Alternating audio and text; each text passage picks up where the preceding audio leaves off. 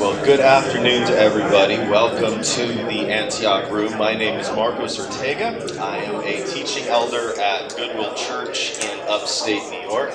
And uh, it really is a joy to be with each and every one of you today. Um, if you don't know where you wandered into, this is the Antioch Room and I want to explain a little bit about who we are, what we're trying to foster here within the EPC. Uh, the Antioch Room is a fellowship group for people of color within the EPC. So our goal is to help people of color within the EPC to build relationships with one another where we can encourage each other, strengthen each other, pour into one another, and spur one another on to faithful kingdom living and kingdom leadership. When we meet together here at General Assembly, it's open to all, and so thank you all for being here and listening in on this conversation. Um, what we're going to do is have a panel discussion that is trying to ask the question how do we, as leaders, spark disciple making movements in our communities?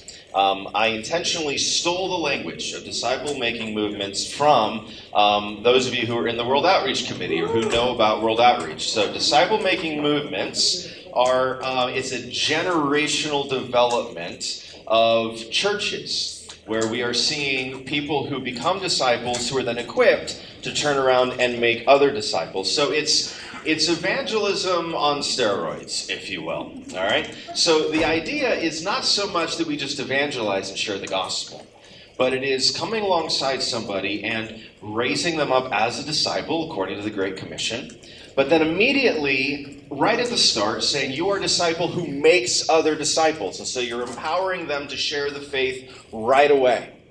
And part of the heart behind this session is a belief that these kinds of disciple making movements are the next wave of evangelism in the United States. They're most effective among those who don't know the gospel at all, who've never heard. And that's the next generation, right? If you were just in with Ed Stetzer, you know that there's this rising group of nones, people who've no exposure to Christianity whatsoever. So, how do we effectively reach them with the gospel? It's through disciple making movements. We can learn from our brothers and sisters in World Outreach and apply that knowledge to our current context. This is especially taking place in cities, which are um, many cities, largely majority minority cities. What we mean by that is that the majority of the people who live in the zip codes are people of color with a variety of different backgrounds, a variety of different experiences. And our cities, in certain parts of the country, the Northeast, the Northwest, um, they are rapidly becoming more post Christian than the surrounding counties right? And if you if you minister in a city, you know this that you are kind of out ahead of all the surrounding cultures ahead of you when it comes to developing a post-Christian identity as a city. And so, we want to learn from church planters who are serving in cities and who are predominantly serving among communities of color. Because if you're serving in an urban area, you're predominantly serving among people of color. So we have uh, some church planters with us that I'm going to introduce in a second. But before I do, I want to turn us to the scriptures. Acts chapter 13, and this is the passage that really is the foundation of what we're trying to do here in the Antioch room. Acts chapter 13, verses 1 through 3. Now there were in the church at Antioch prophets and teachers Barnabas, Simeon, who was called Niger, Lucius of Cyrene. Manaen, a lifelong friend of Herod the Tetrarch, and Saul. Really quickly, Luke doesn't think that the ethnic background of these saints is irrelevant. He purposefully takes up room in the book of Acts to identify where they come from. Niger is a part of Africa. Cyrene is um, an island between Africa and Europe. Manaen has spent his whole life with Herod the Tetrarch. So he's kind of an elite, been in with the big guns. And then you've got Barnabas, who we know is also from an island. And you've got Saul, who grew up as a Pharisee. Right? So you have these guys from various backgrounds, various ethnicities, so that's what we would call them today, various parts of the world, and they're all together in the same space. And here's what they're doing while they were worshiping the Lord and fasting. This is the church. They've gathered from various backgrounds, various ethnicities, various experiences, even on the socioeconomic ladder, and they're gathered in one place for worship. This is the dream of not only the Antioch Room, but also the EPC, that we would be a denomination made up of the nations, not just around the world, but the nations who are all here in the United States. And that's what we're seeing a lot in city centers as well, isn't it? Many people coming from all over the world who don't necessarily have the access to the gospel that they would. Um, they, they don't have that access in their country of origin, but they come to the United States, and here we are able to reach them with the gospel for the first time. We are a multi ethnic, the goal is to be a multi ethnic, multicultural denomination who sees Revelation 7 9 not just as a description of what will be in the end, but a goal to press towards as the Church of Jesus Christ.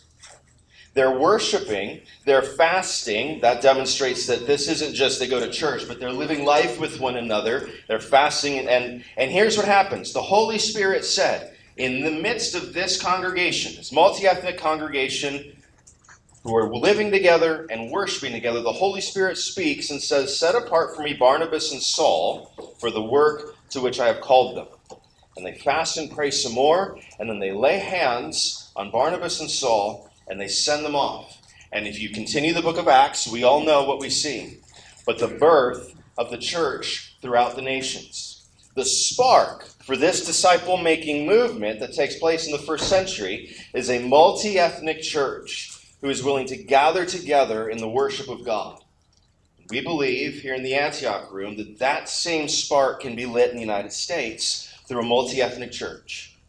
And that's why we're trying to create this fellowship network for people of color so that they have people to talk to, relationships to build with one another, and then we gather together with the rest of our EPC family to share our experiences, to share where we're coming from, to share our understanding of the scriptures and the ways that we are able to reach people for the gospel in disciple making movements. And so, that's all you're going to hear from me. I'm going to introduce our panel, I'm going to pray for them, and they're going to be talking about the different ways that they are serving in three different cities in the United States, uh, doing church planting work, trying to build disciple making movements where they are. And so I want to introduce uh, Joy Williams. She is a ruling elder at uh, Hope Church in Richmond, Virginia. She's going to be the moderator of our panel. So, welcome, Joy.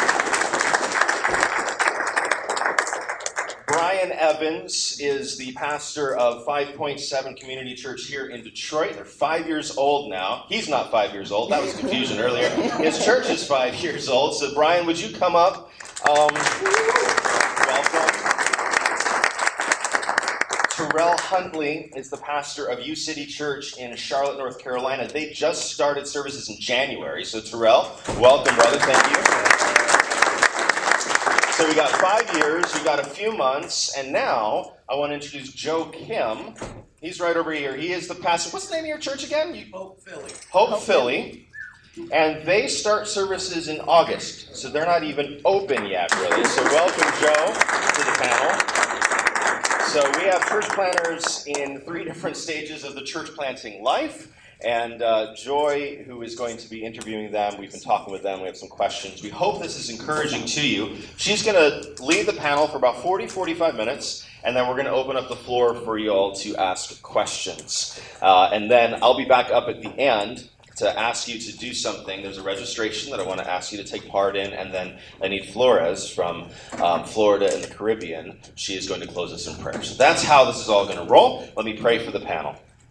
Father, we thank you for the opportunity to be together today. We thank you for the joy that is General Assembly, for the many things we've already gotten to experience together. And we pray that this lunch would be encouraging to us, that we would hear ideas, that we would learn, and that we would be able to take the things that we hear from these brothers and sisters, and that we'd be able to apply them into our own contexts. Lord, you've called us to make disciples. We are about the Great Commission. We've heard that over and over again. Our denomination is about the Great Commission, and the Great Commission is a, a commission to make disciples who then turn around and make disciples. Lord, we pray for that kind of fire to catch um, through the ministry of our churches. So, Lord, bless this conversation. We thank you for this time. We thank you for the panelists. We pray these things in Jesus' name. Amen. Amen. Thank you. Well, good afternoon, everyone. Thank you all for being here. Uh, so we have about 40 to 45 minutes to hear from these three uh, church planners, and I want to moderate uh, through several questions. Uh, so we're going to jump right into it, okay? You all, the first question uh, is describe the importance of relationships in creating disciple-making movements.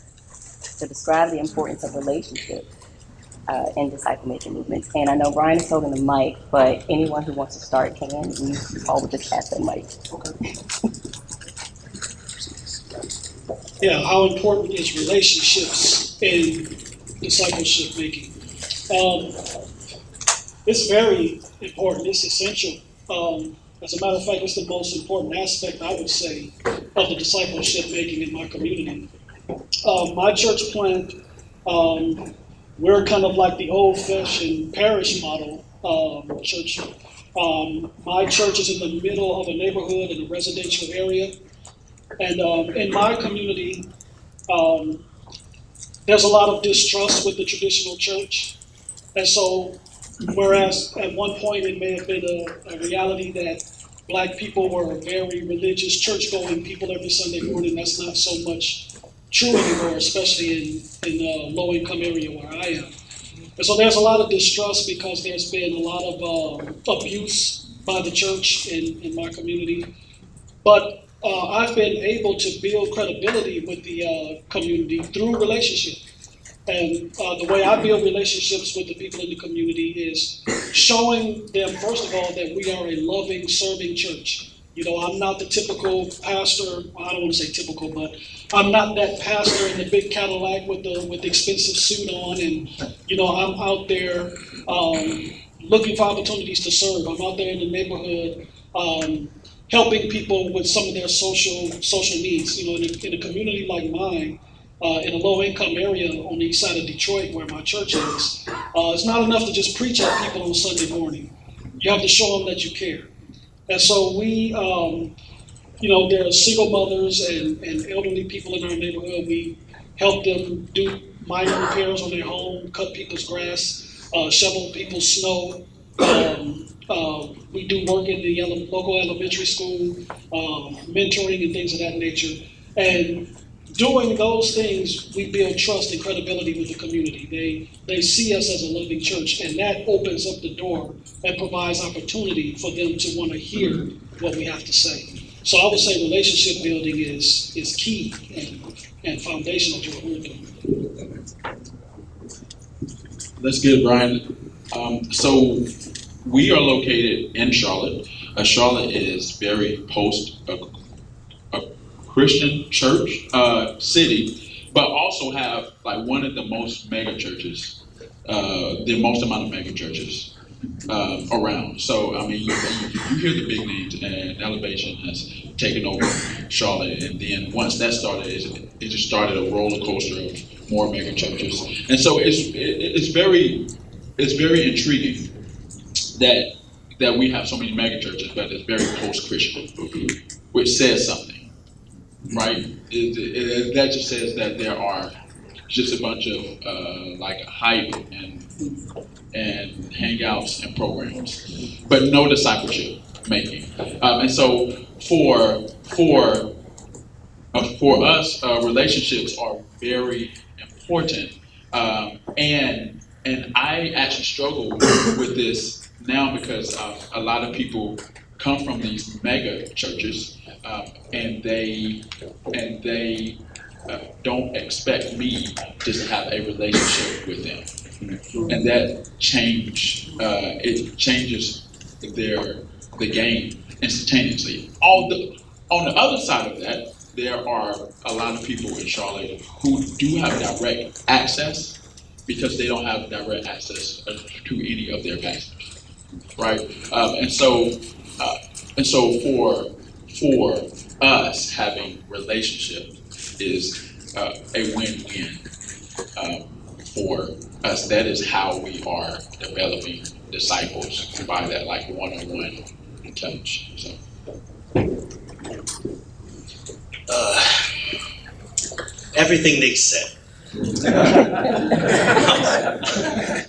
so, so you know, when I, I went to Westminster, so I, I think theologically, and so if you ask uh, any Jewish, like Judaism, adherent to Judaism, they would have said the Shema is like the central organizing principle of the Old Testament, right? Hear ye, O Israel, the Lord your God, the Lord is one. Oneness, then, is the name of the game, right? And it's not just oneness, right? The oneness in God, it's covenantally committed oneness right right? So so what happens is i absolutely agree and I'm, when i'm listening to them i'm sure they'll agree here. The kind of relationship we're building is not a consumer relationship it, it's it's not even just friendly relationship.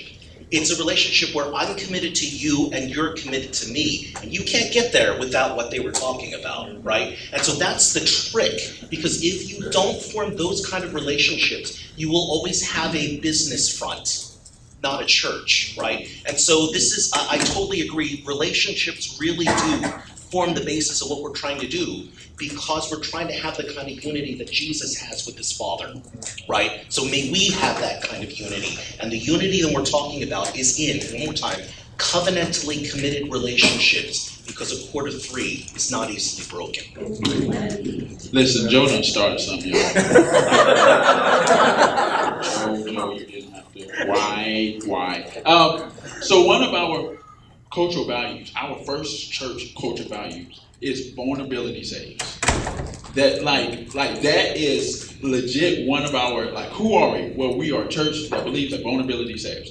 And the reason why we believe that is well, one if you have not noticed, like I do have speech impediment, so I stutter, so I become vulnerable with each person that I meet immediately, right? And so what that does is is that it breaks down a barrier quickly, where they're like, and then I start sharing everything about me as a pastor. And they're like, I cannot believe you're telling me this. And I'm like, no, no, no, it's cool, you know. And and and so and so what happened is is what we asked for is that that is reciprocated. That you were vulnerable with me, and so that's the relationship that we're we're not just talking about friends contacting. We're like, hey, we're vulnerable with each other. We are. I'm saying my thing. I, I'm confessing as a pastor. They are confessing. They are, um, and so um, and so that is. Um, so I just I just say all that to say that I agree with you. You know, that's it. That's it. That was beautiful. Um, and so much of what you all have shared uh, just reminds me of um, the church I grew up in, right? And I know uh, earlier this morning, uh, Ed was talking about uh, the 60s, and my parents are boomers and they grew up in the 60s, but um, for communities of color, that, that was also a time of segregation. And so they do talk about those strong community ties and those strong relationships and being a part of each other's lives. Um, and so it just sounds like we are just, you know, re-energizing those types of, of, of commitments and relationships uh, in those communities. And so the next question, I know you all are in different stages of, um, of your churches, uh, but the next question is, how do you leverage Sunday morning worship? So the space, the order of worship, etc., um, to help make disciples. Yeah, that's a good question. Um, Sunday service is a big part of what we do. Uh, it's not the only thing because discipleship making is more than just what goes on on Sunday. But it's a, but for us, it's an important part of, of what goes on. I firmly believe that the center of discipleship making is the Word of God. And um, a lot of times when we talk about discipleship making lot, or, or discipling, a lot of time the focus is on getting together in small groups or getting together in coffee shops and reading a book together. And I think that's that's a part of it. I think there needs to be that aspect of it. You know, and Acts talks about how they were daily in the temple and in each other's homes from day to day. So that's a part of it. But uh, the preaching of the Word of God, I think, is the primary way in which we disciple people. Um, and so th- there's power in the preaching of the Word. So we um, we we have a high view of worship. We have a high view of the, the preached word, the means of grace. And so we, um, and so that's important. That's an important part of the life of our church. But then also we do things like we have a fellowship area, and after church we have donuts and coffee after church every every Sunday, and we encourage people don't just come and and consume the word and consume the means of grace and then go off and go off about your day, but this is your family. The church, as as Joe was talking about, that that unity in the relationships is born out of our oneness in Christ, and so we are a family. And so we shouldn't just be quick to disperse and go home after the service is over, but let's spend some time together as brothers and sisters. Let's love on each other. Let's get to know each other. And so we're always trying to create opportunities for us to express that family oneness.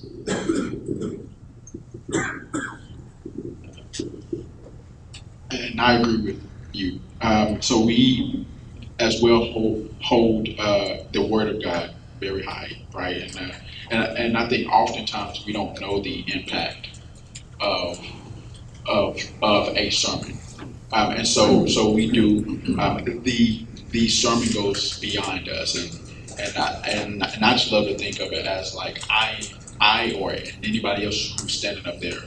Uh, uh, speaking the word of God like heaven is also watching, right? It's this, it's this like beautiful, beautiful picture. And so, so we hold it to a very high um, uh, regards. Uh, so we say on Sundays, hey, hey, this is uh, because of the culture. We say right now, and this will change, uh, but we are a safe space for those who have given up on church, but not on God. Right? And so we say that every Sunday. So we start out with a safe space. The reason why we say safe space is because we are addressing the need in Charlotte. Is that uh, because of church hurt, no one feels safe. Uh, because of, of family or or because of the lack of Jesus in their life, they don't feel safe.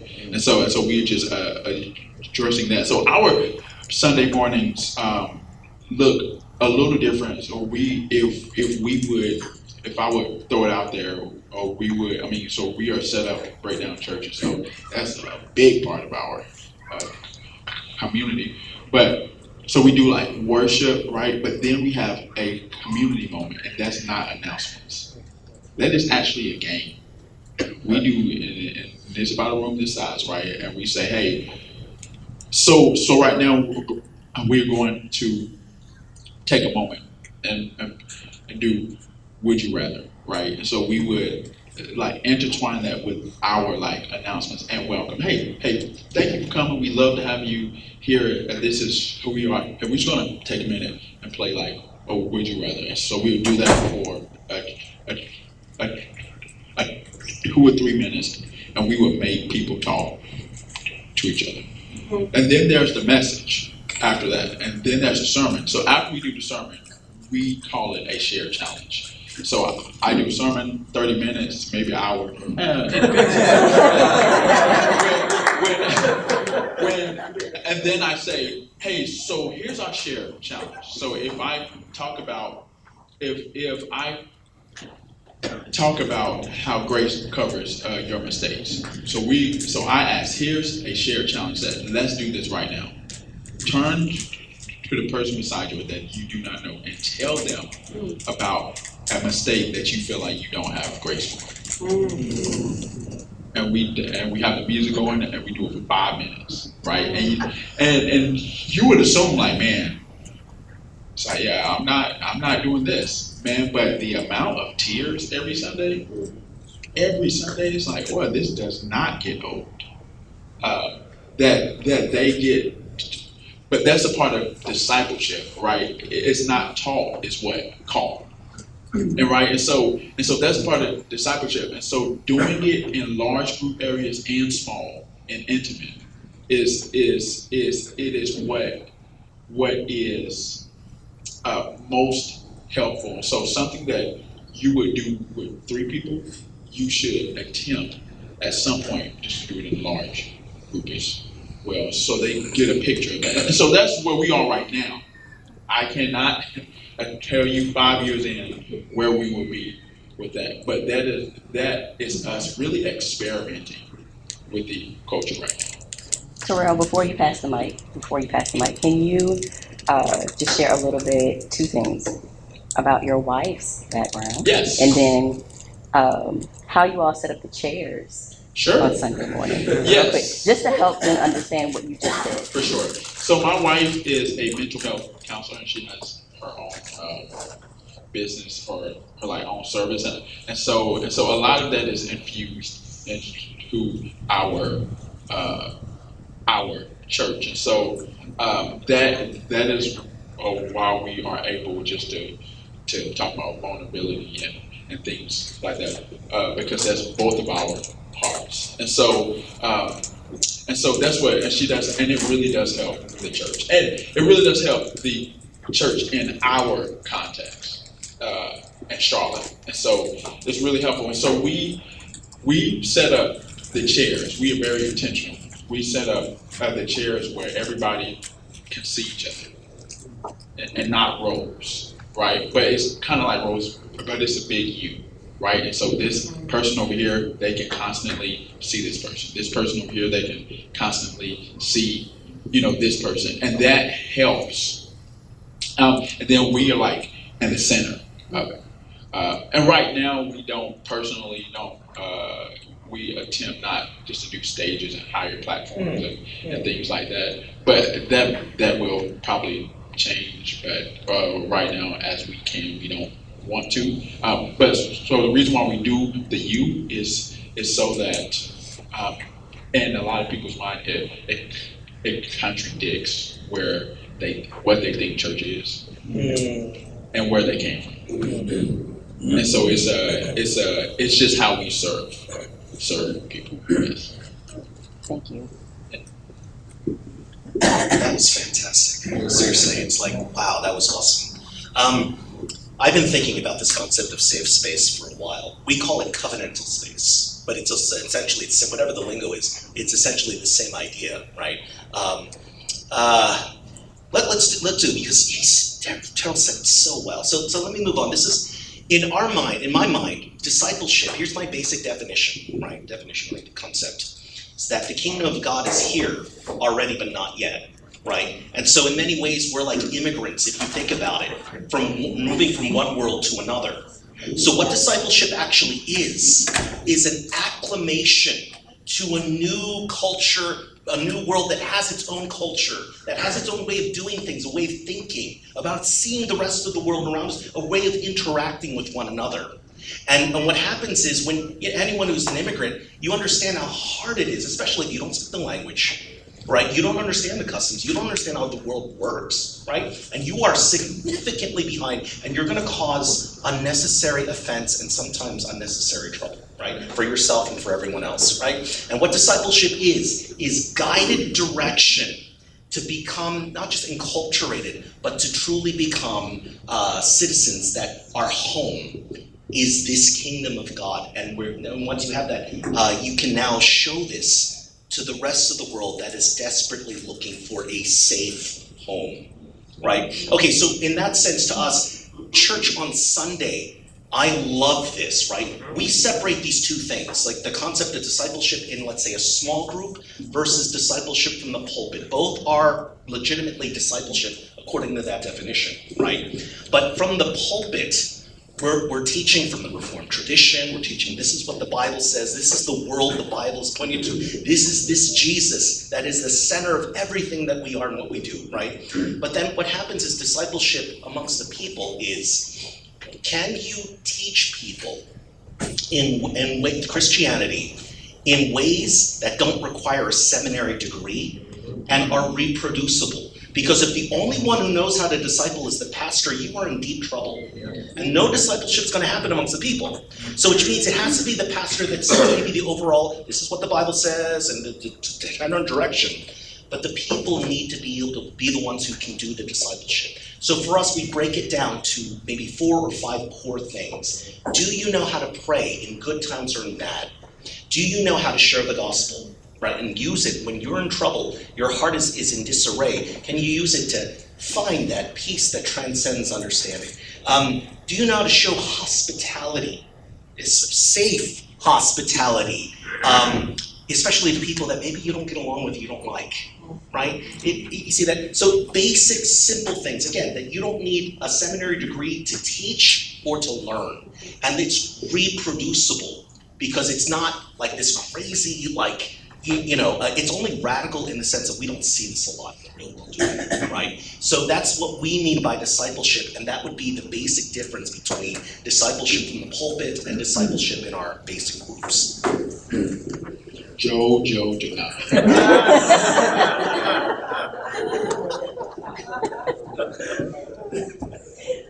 Oh my goodness. Okay, so um, you all touched on several things, uh, but the next question is small groups, right? So you all talked about some small groups, uh, but small groups have often been described as a silver bullet uh, for making disciples.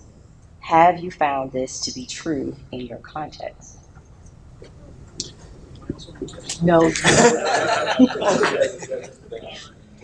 This is- Can I ask you, what do you mean by silver bullet? Like, like kills deception or? No, the silver bullet meaning that it's the answer, it's the solution, it's the, the norm of the way to do it.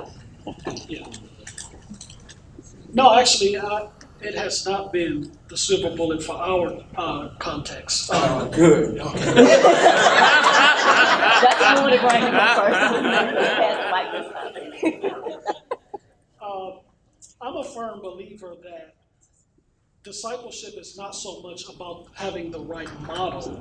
It's about instilling the right principles. It's about instilling truth through relationships. And not every model works the same. And so we actually tried small groups first uh, when we first started off. And again, I come from a traditional black, uh, and I'm in a traditional black community, and it just it just didn't fit our community. Hmm. And so we went back to the midweek Wednesday night Bible study, prayer Bible study model, and that that works for us. But again, I, I do think that at the end of the day, it's not models that's going to produce disciples. It's it's people understanding the truth, having their minds renewed in the truth, and really understanding what Joe was talking about, being citizens of the kingdom. What I find is that a lot of lot of our folks um, they think that being a, a Christian is just going to church on Sunday to have that Sunday morning experience, and they haven't learned to incorporate following Christ into their everyday life. You know, and so the, the real challenge is getting people to see that you are citizens of a kingdom. You are you you have received Christ in order to belong to the kingdom of God, and you don't you're not of this world. You're in the world, but you're not of the world. And so there's a need to have this process of having your mind renewed and transformed by the Word of God. And how how we achieve that in our uh, congregation as opposed to Joel's or as opposed to Terrell's or anybody else's, I think you have to find what works best for your community or your group. The model is not effective. The, the word, the, the, the power is in the gospel. But you have to apply that in a way that makes sense to the people where you live. That's good, man. And I'm glad you said it first. Um, no, so so we are actually so we are twenty, like I said, three is somewhat weeks old, and so we are actually experimenting with with like what is best for us. And so we do have a Wednesday night, so we call it family gatherings, right? And that is and that is a Wednesday night, and we, and we meet and and we have uh, have like a hangout and Bible study, right? Um, and so we're just, and so we started seeing as uh, we're doing that. Oh, the like younger, the young adults are coming to this. So okay, all right. And so we're like, all right. So so we we are really serious about uh, uh, discipleship, and so we actually our first thing that uh, we did was a discipleship cohort, right? And it's not a a a it's not like a professor talking, and it is like me leading, and we are going through scripture, and we are sharing with each other what we're seeing. Like, and it's an intense, and it's pretty intense. Like, we tell them it's intense, and we hold each other accountable for like certain aspects. And there's homework, and there's and there is, uh, but but more than but more than all of that, there's this freedom to fail uh, that's one of our cultural um, values. It's called freedom uh, to fail, and it's about being faithful with with the one next step versus being obsessed with the success of it. And so, in a cohort, it's like so we read about something. I was like, so what does the Bible say do? Okay, this week do that. Okay, yeah, it's scary. and and you will fail. Like you will absolutely fail at it. And you will fall flat on your face, but there's freedom too. So you go and fail, you come back and say, How was that experience? Yeah, man, that was humiliating. All right, well, well, look at it this way. Do it again. Right? and, that's, and that's what so we do is so we have a family gathering, a discipleship cohort, and then we are very um, and so the discipleship cohort turns into like one-on-one discipleship. So we raise them up, and then they are to do one-on-one because we believe. I've seen it in churches attempt just to be efficient with discipleship, and that is an oxymoron to me. Like, hey, let's be efficient. Let's have everybody who is completely different start them at the same starting line, and then just kick them forward right? And so, and that is not, and and, and I have a five year old. If somebody did that with my son, his name is Roman, and he needed help in reading, but it's like, no, he just needed to be with everyone else. No, he needs to specialize in reading. And so in Charlotte, we have people who who who are struggling or not, fully have a set, like have, have fully like, hey, I'm gay or some, hey, I'm struggling with homosexuality. Oh, or or or like I was uh, molested. Or and so and so and so these people are starting, but you can't start every or there's a person who's like, yeah, I'm just and I just came from this church, right?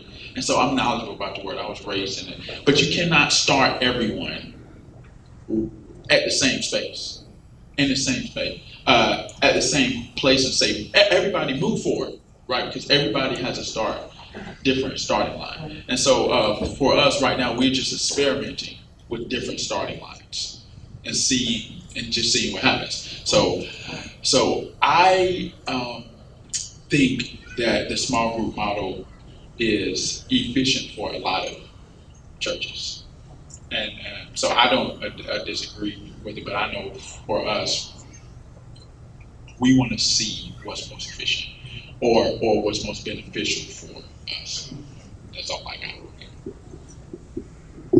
No, so uh, I want to be careful because Brian was on my assessment team, and so if I say something wrong, I don't want him to take my positive assessment away. I'm, I'm joking. He's absolutely, like, absolutely right about the idea that small groups shouldn't be the silver bullet for anything. It's a tool. If it's helpful, use it. If it's not, like, yeah, do something different, right? So I grew up in the Korean church. And the Korean church makes uh, use of small groups almost like every church does it, right? So we've been doing this for decades now. And e- even then, as, as effective as it was for us, it's not a, a thing that's going to be effective for everybody. We know how to minister to a particular group of people that we're successful at getting over and over and over again, right? But there are people who are not going to be ministered in that model, right? See that? So we need all different kinds going on here. So uh, the gospel is the thing that is the center, right? So the gospel of Jesus Christ, who we are in Christ, uh, the, the, healing power uh, of, of the gospel. Okay, so for us then, going back to the tool, right? So as much as I just trash small groups, it's actually very helpful, right? If so, the trick would be learning how to use not just small group, but numbered spaces. Here's what I mean by that: the dynamics of a three-person group is different from a seven is different from a 20 person group. And you have to know how to use these different numbers effectively, know what they can do and what you can't do. So when you're in a discipleship relationship, that is much easier to do in a group of three than it is in a group of 50 right? You see that it's it can be done, right? So we just said discipleship is a big thing. You just have to do it differently. If you try to preach to a group of three. You see, you're, you're just asking for trouble. You're just lecturing people at that point. But at 50 people, you kind of have to do it that way, right? So the trick would be what are the different dynamics uh, that, that we should use and how, how do they, they apply there? So this is how we do it.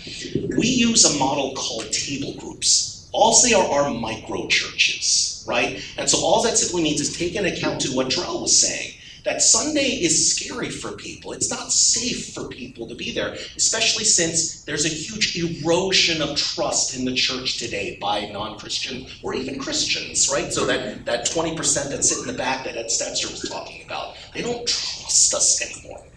So the trick would be we have to reestablish that trust. Our way of doing it is by establishing micro churches that are simply community groups that are funded, we fund them and we just have food, lots of food, good food, conversation, and fellowship and fun.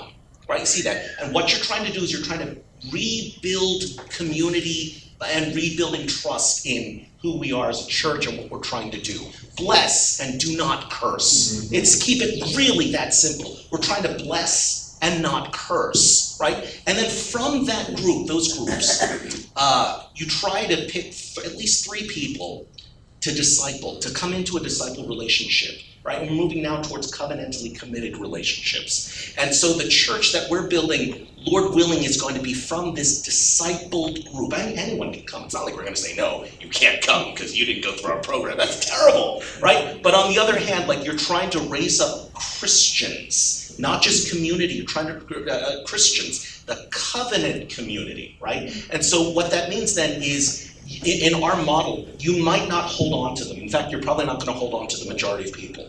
And uh, in our model, we have to be okay with that, right? Because we have to have a, like our model requires a, a kingdom mindset. And that, that gets us out of this, you know, when you have to think like an entrepreneur when you're, you're a church, right? Some, but the problem is for me, I keep falling into I'm setting up a business, right? And I want people to exclusively come to my business, to patronize my store.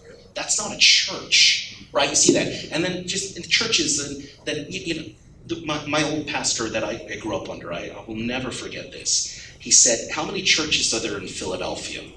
And he looked at me and he says, There is one church in Philadelphia. Yeah, right? You see that? And so, therefore, this kingdom mindset requires that you raise up Christians. That even though, you know, this basic uh, discipleship pattern program, we call them pathways, um, it's not going to teach them to be reformed. But at the very least, wherever they end up, they will be helpful in gainful situation. When they go to different churches they are absolutely able to participate in the life of that church gainfully. You see that? And so on sunday we will teach them to be reformed because we're preaching with that all the sunday school stuff we got going on. But during our uh, table groups we're building community on route to discipleship. That's our program Joe, thank you. Uh, I was hoping you would say that.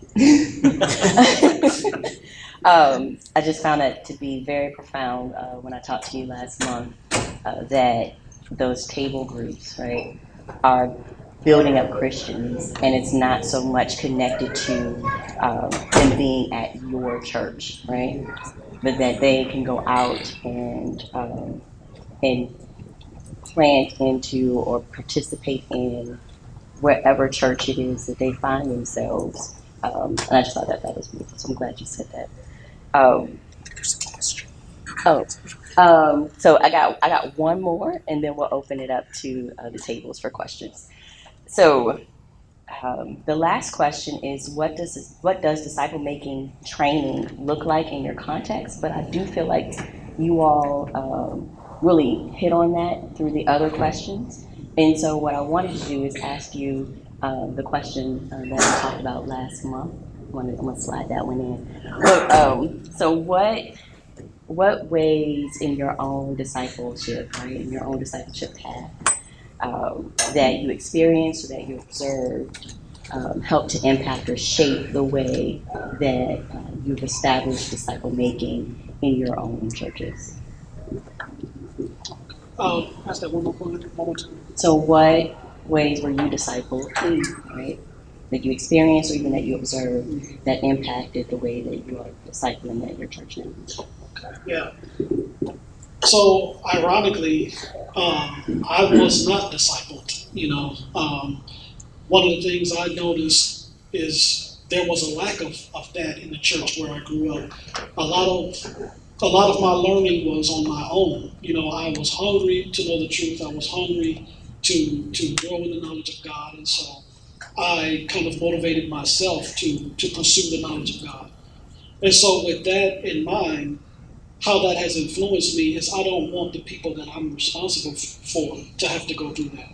I don't want them to be hungry to grow closer to God and be hung, uh, hungry for the truth and yet not know where to start. And so, what it what it motivate, motivates me to do is to be intentional about creating opportunities and avenues for people to learn and grow. And so, um, that's um, that's what motivates in the Bible study that we do. Um, some of the personal things I do, I go through books personally with people. I'm always providing material for people to read. I don't want them to have to search where do I find this, where do I find that. I want them, uh, especially with all of the resources that are available now, there's just really no excuse. And so I'm always trying to resource our people, always um, showing them how to get access to the truth, always trying to provide the truth, um, because I don't want um, I don't want people to fall into that idea that um, well I have to do this all on my own. I have to figure this out on my own. And so really it was the lack of discipleship in the church that led me to be proactive about and being intentional about discipling our people. Wow. Uh, Brian was discipled, discipled by God Himself.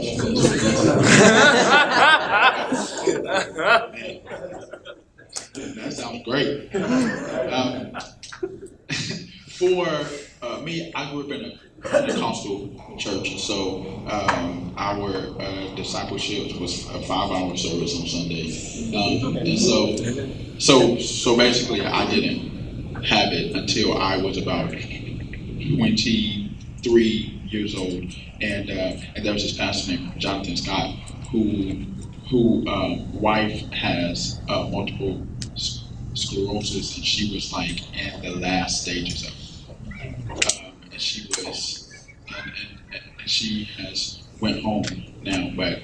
Uh, uh, but he was so so we would sit down weekly and and we would walk through the Bible, right? And it was the most life changing thing uh, because because he like explained the gospel, and it's like purity, um, and and like and so basically, what I didn't have, I then had. He sat with me, and he was intentional, like one on one with me, like, and it wasn't efficient. It was uh, also a share with me your things. It was, it was very vulnerable, and I say that vulnerability for us is, is being your your uh, non-processed and unpolished self in real time, and that's what he asked from me every time uh, we met. But he also did the same.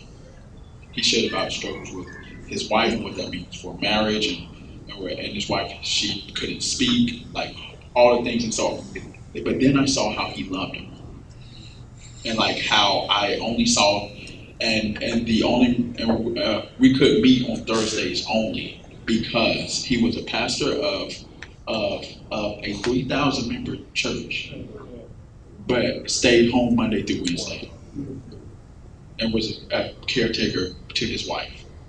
And for me, that is what changed. That is what I, I saw in a discipleship model that I wanted just to bring to you. City is is is that we are vulnerable, like with our lives, and uh, and and what I saw him do spoke more volumes than all the knowledge that he he told me. That knowledge was actually uh, that knowledge uh, was actually um, its worth of it was multiplied by a thousand because I saw what he was doing. And so uh, that is what motivates me. Uh, so so so we do a discipleship cohort, like I said, and we can only take up to eight people. And it is, uh, it's a 12 weeks long, weekly, and it's intense. And it's just intense. And so we take them, raise them up. Um, and then, uh, and then they go and make uh, disciples. And so that's what we teach in that cohort. Oh, Joe. Joe got a word for you. I don't, I don't know. Vincent Bacote, Sandy Wilson, and, and uh, Ed Stetzer have me fired up. Wasn't that fantastic? I was just so, oh, we have a job to do, and we need to get going. We need to get started on this. Um, here, here's my experience. I grew up in a violently abusive. My father had massive insecurity and anger problems. And uh, it, it's really, and these are things I'm still dealing with today as a 47 year old Asian male, right? And um, so when I got saved, I got saved into a PCA church that was charismatic. Koreans get away with everything. so here we are, we're speaking in tongues and in the spirit. Like, PCA church? What's going on? Anyway, um, so Ron Meyer was, is, is my uh, state clerk in the uh, we're, we're, we don't do that, Ron. I promise you. but um, here's the thing. Um, I I got discipled by various men in the church who noticed that a lot. Thankfully, noticed that a lot of my insecurities, my need for safety, my need to not be afraid of the world that adults have built, uh, because I was fatherless in a sense, and they stepped up. That was my experience of discipleship. Now, here's the bad part that my church, unfortunately, like uh, with a lot of churches in our particular network at that time, no offense to the PCA, it's, it's not a PCA problem per se, but uh, the first time I heard Tim Keller preach, I'm like, how come I never heard this before? Right? I think a lot of us grew up that way. It's like, like how come that I'm hearing the gospel in a way that I understand that never made sense to me before. And then to be able to recognize, uh, reconcile, like uh, how my church upbringing, right, with this theology that that I'm like, wow, uh, where did this come from? I'm reformed in many ways because of Tim Keller. And it put inside me a hunger for the gospel. To, to this day, I still say all that wonderful stuff about like different kinds of theology that's out there. It's a lot of fun to study, biblical studies. I love that stuff, but the gospel is still the most beautiful thing I have ever heard of in my entire life. Amen. And that's what people need today. And so I was thinking, how can we bring those two things together? That I think men who are just trying to be faithful, they saw a need inside of me and they walked beside me through it. And here's the gospel that we've learned. And how can we help people become uh, um, Christians? Who are covenantally committed to one another, who bless and do not curse, at least that's what we're trying to do, in a way that does glorify God, making an argument for why Jesus should be king and not all these other things in their lives, right? That to me is discipleship. And that's where all this stuff came from. This is the program I came up with, we came up with. I was talking with various people. There are different ways to do it. I'm hoping that some of it will be helpful to you. If it's not, that's great. I'd love to hear different ideas, and we'll keep trying to come up with different ideas until what's what's that in Revelation? Uh, every knee will bow and every tongue will confess that Jesus is Lord. And that's going to take all of us to do it, one person at a time. Amen. Amen. I'm a preacher. Sorry. There we. So that was all of the questions. I know that we have questions from the tables. Uh, so, oh, Yeah, to follow up with that one, I think that um, one of the things I really appreciate, everything you guys shared, everyone in this room can gravitate to, right, for discipleship making, and what you guys are doing to establish what we're supposed to do in discipleship making. One of the things that's special about your panel right here, though, is we have pastors of color. So, would you share, especially, I know from my context, also Asian American, uh, parents that are immigrants from Taiwan, growing up here in the United States, being born here in the United States, wrestling with bicultural identity, being a servant of God and knowing that these are things that unite us in this room, but there's things that I have had to work on because I feel like there are things that are embraced here, but I have to decode, especially with who I am and my upbringing. So I know my big mantra is I've been humbled by God, but I'm proud of who I am. Mm. Because of my upbringing, I'm no longer ashamed that I'm Asian American, right? Wanting to fit into a majority setting in the EPC. So, can you guys speak a little bit to your cultural identity? and Not that that's who defines you, right? Because what defines us as Christians, we're all in this room. But how has God used that portion of you to really bring about what you want to talk to a room full of people that want to go on this journey together? Because we want to embrace, right, in EPC, multi-ethnic. Where are we going in that, and how can you guys point us to what you guys are doing?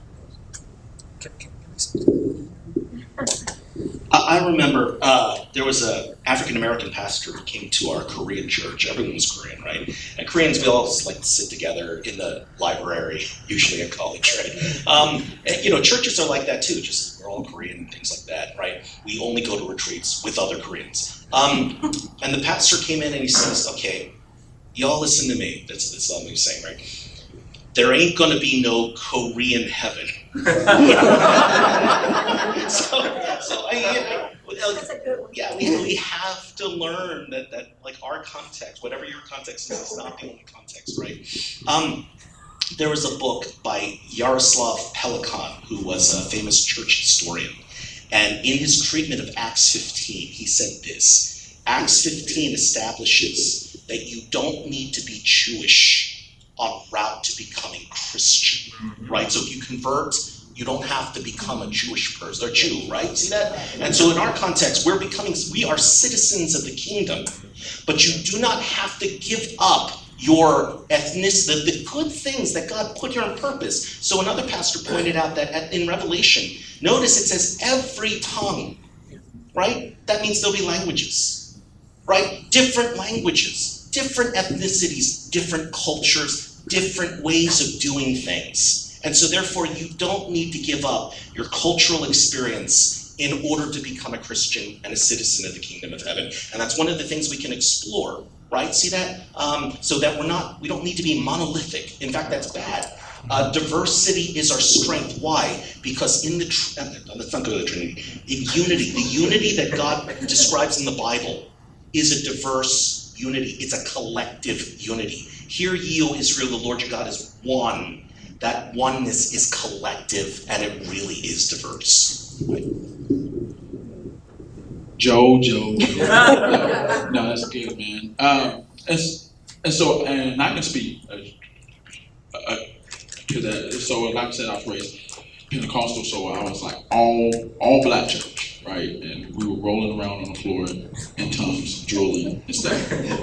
Me too. Um, yeah, yeah, me too. Um, and I was doing it out of like shame, like because I just did something the day before, probably. But, but, um, but I think for for me, um, so our first Sunday was uh, uh, January the twenty eighth.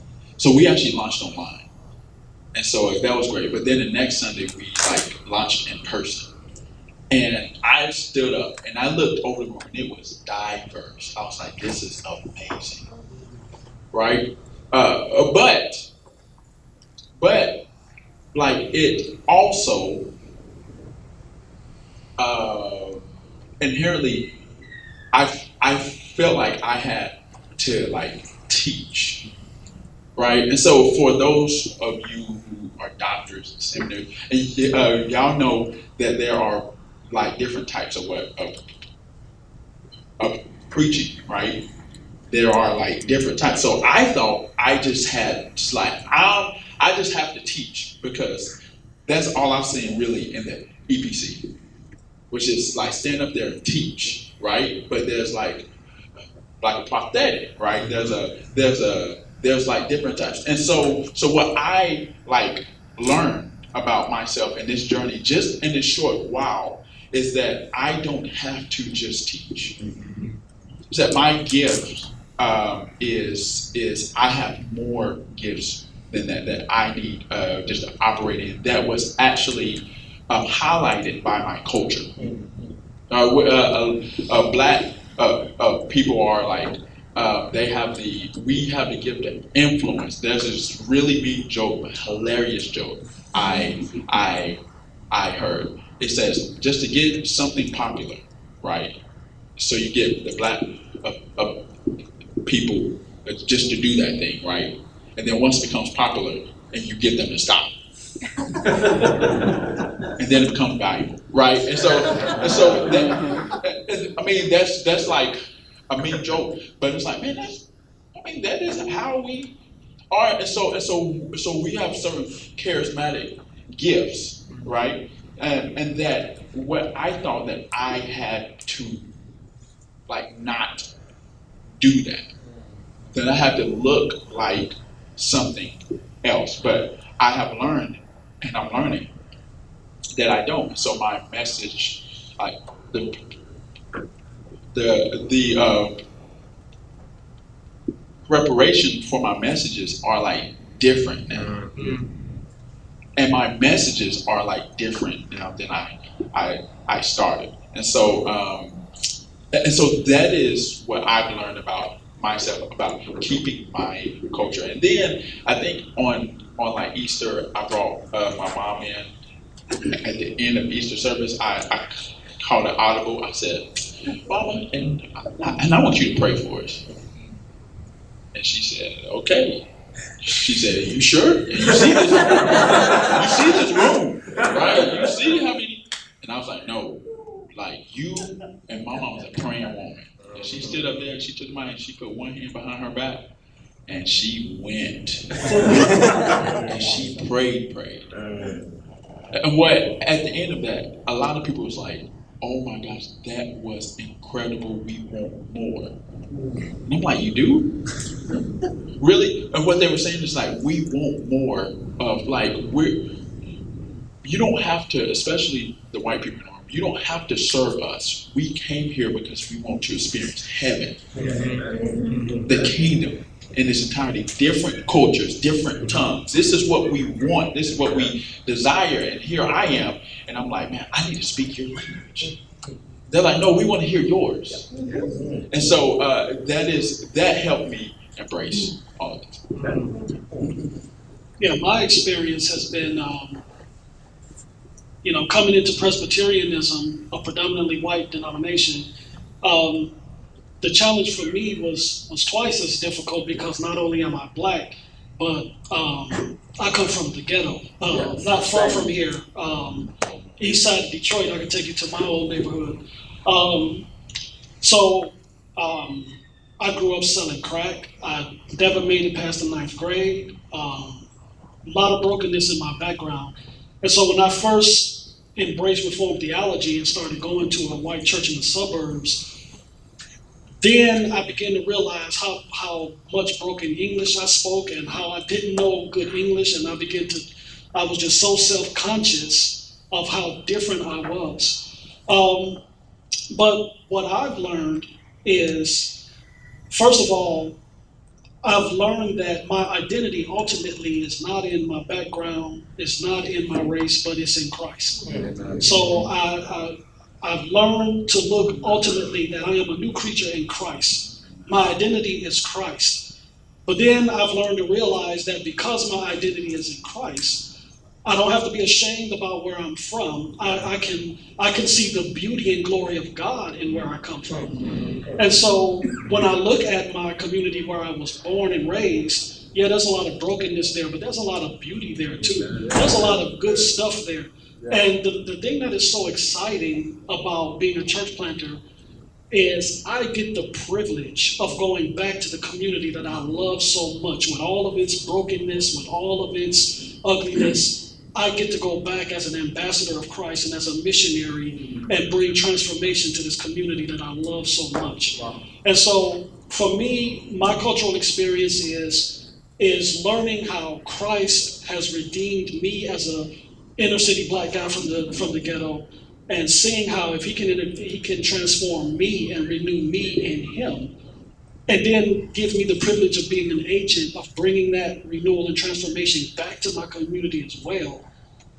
Uh, that that makes this an un, un, an exciting journey that you can pay me enough money to make me quit this because it's just Um, there's nothing like this. Um, being able to see Christ redeeming culture, redeeming um, uh, our ethnic groups, and and seeing the beauty that God has put in every distinct cultural group, but seeing that being transformed and renewed by the gospel and brought into a one uh, a one covenant family in the kingdom of God. I mean, what a story we have. That's good. Amen. All right, so it's one sixteen. Marcos, okay. Um, are there any, that, that was a great question, wow. Oh, over here. Joe, you kind of listed, I think it was kind of your four steps of discipleship when you want to work people through. I missed one. Um, so could you go through those again? And then could you maybe kind of like open up how you work people through that? Are you talking about the like four or five things? Yeah, that- so like praying through that Prayer. situation, share the gospel.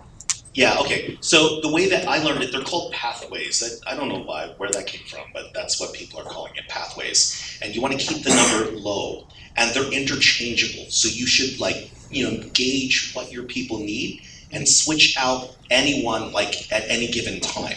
And you can do multiple. Those they get discipled for I don't know six months. Just pick a number, and then they can go through it again. Just teach them something different, right? But so for us, the opening stages, let's say your first time disciple, uh, the, the idea is we want to teach them basic, not basic's the wrong word, foundational Christianity, right? So when is when is prayer ever going to be unnecessary or basic, right? See that? So with prayer, it's like, um, do you know how to pray when you're in trouble, or do you know how to pray when things are going fantastic, right? And we pray with them, right? So you learn by doing. So you don't want to give them a lecture, right? The lecture is quote unquote, if we want to use that language, that's all on Sunday. So it's really important to be practice oriented, not lecture oriented. I can give a whole sermon and theology on what prayer does, how it creates covenantal bonds, where something exists. You know, we can do that, but that's not that's not what people need at the discipleship level, at least in the groups, right? From the pulpit, it's different, right? So what happens then is prayer, hospitality, how to share the gospel. Um, uh, another one would be uh, how to read your Bible right? So here, so we break down Bible reading to three things. So you're given a passage, keep it really simple, right? A, B, C. A, what does it say? What does the passage actually say? B, what does it mean subjectively to you? That sounds very devotional, right? You're just getting started. C, how does this passage point to Christ? C is always the hardest to learn. At least it was for me, right? Because you know, can you effectively every single time figure out how does this passage point to Christ? You have to have an understanding of, of the unfolding, you know, history of redemption. But what happens is eventually you want to see your people switch B and C. So it's what does it say? How does it point to Christ? And what does that mean for me? You see that?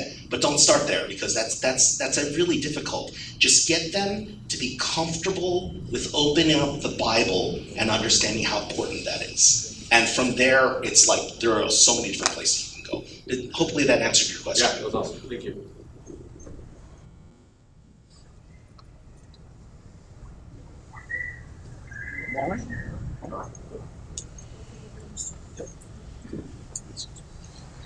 Oh, we all need funding. Yeah, these are church planters. Yeah, they need money.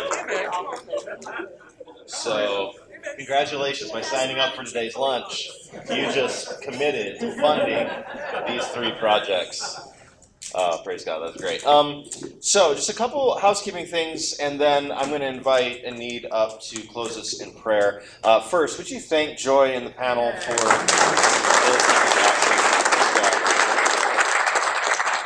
Second, um, the idea again is to create a, a fellowship space for people of color within the denomination. And so, um, many of the people of color in our churches aren't able to be here at General Assembly. Some of them are ruling elders, some of them are deacons, some of them are members in the church. Um, the the AntiochRoom.com is going to be the online space we're gathering people.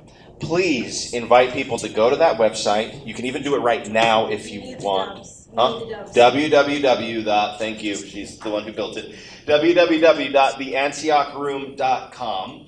Um, you can register there, and what we'd like to do is start building some virtual spaces throughout the year so that we can build the fellowship of people of color within our denomination. And so, people in your churches, people in your sessions, uh, pastors who couldn't be here, please let them know that this resource is for them because we really want to build this community within the EPC for support and for encouragement and for discipleship among one another. Um, and then every year we'll do this and invite everybody to come join us and we can learn like we did today from all of our brothers and sisters in the church. And so, um, www.theantiochroom.com. And I am going to now invite up Anit to come and pray for us. Um, she's probably going to pray in both English and Spanish. That's what tends to happen. So here you go. Thank you, Anit. Thank you. Well, I mean, we're talking about different languages, so if I don't do it in mine, we will not be in the Antioch group. so, but um, I just say sometimes when the Spirit is moving, you might not know my words, but I don't know, the Spirit does something that you understand. So uh, I will I will do it both, and I'm so grateful for you guys for being here, um, and for all of you to just come and listen and and listen to all of us. Uh, I've been a Presbyterian my whole life, and I come from a Presbyterian family. So, but I've been Puerto Rican my whole life, and I come from a Presbyterian family in Puerto Rico. So, it, it's not that different in the sense of my bringing, but coming here, it is another story. So I'm glad that you have give us um, this space for all of us just to share who we are. So let us pray. Gracias Padre Celestial por tu amor, por tu bendición, por la oportunidad que tú nos das de estar frente a ti como somos, quienes somos. Gracias porque tú nos das el coraje, la fuerza y el amor para continuar adelante. Thank you, Lord, because you have given us the opportunity just to be here, like how we are. Just being humble, open, and transparent. Thank you, Lord, for your love. And now I'm asking you to give us the courage, the fire, and the love to commit to bless and not to curse others. In the name of Jesus, we pray. Amen. Amen.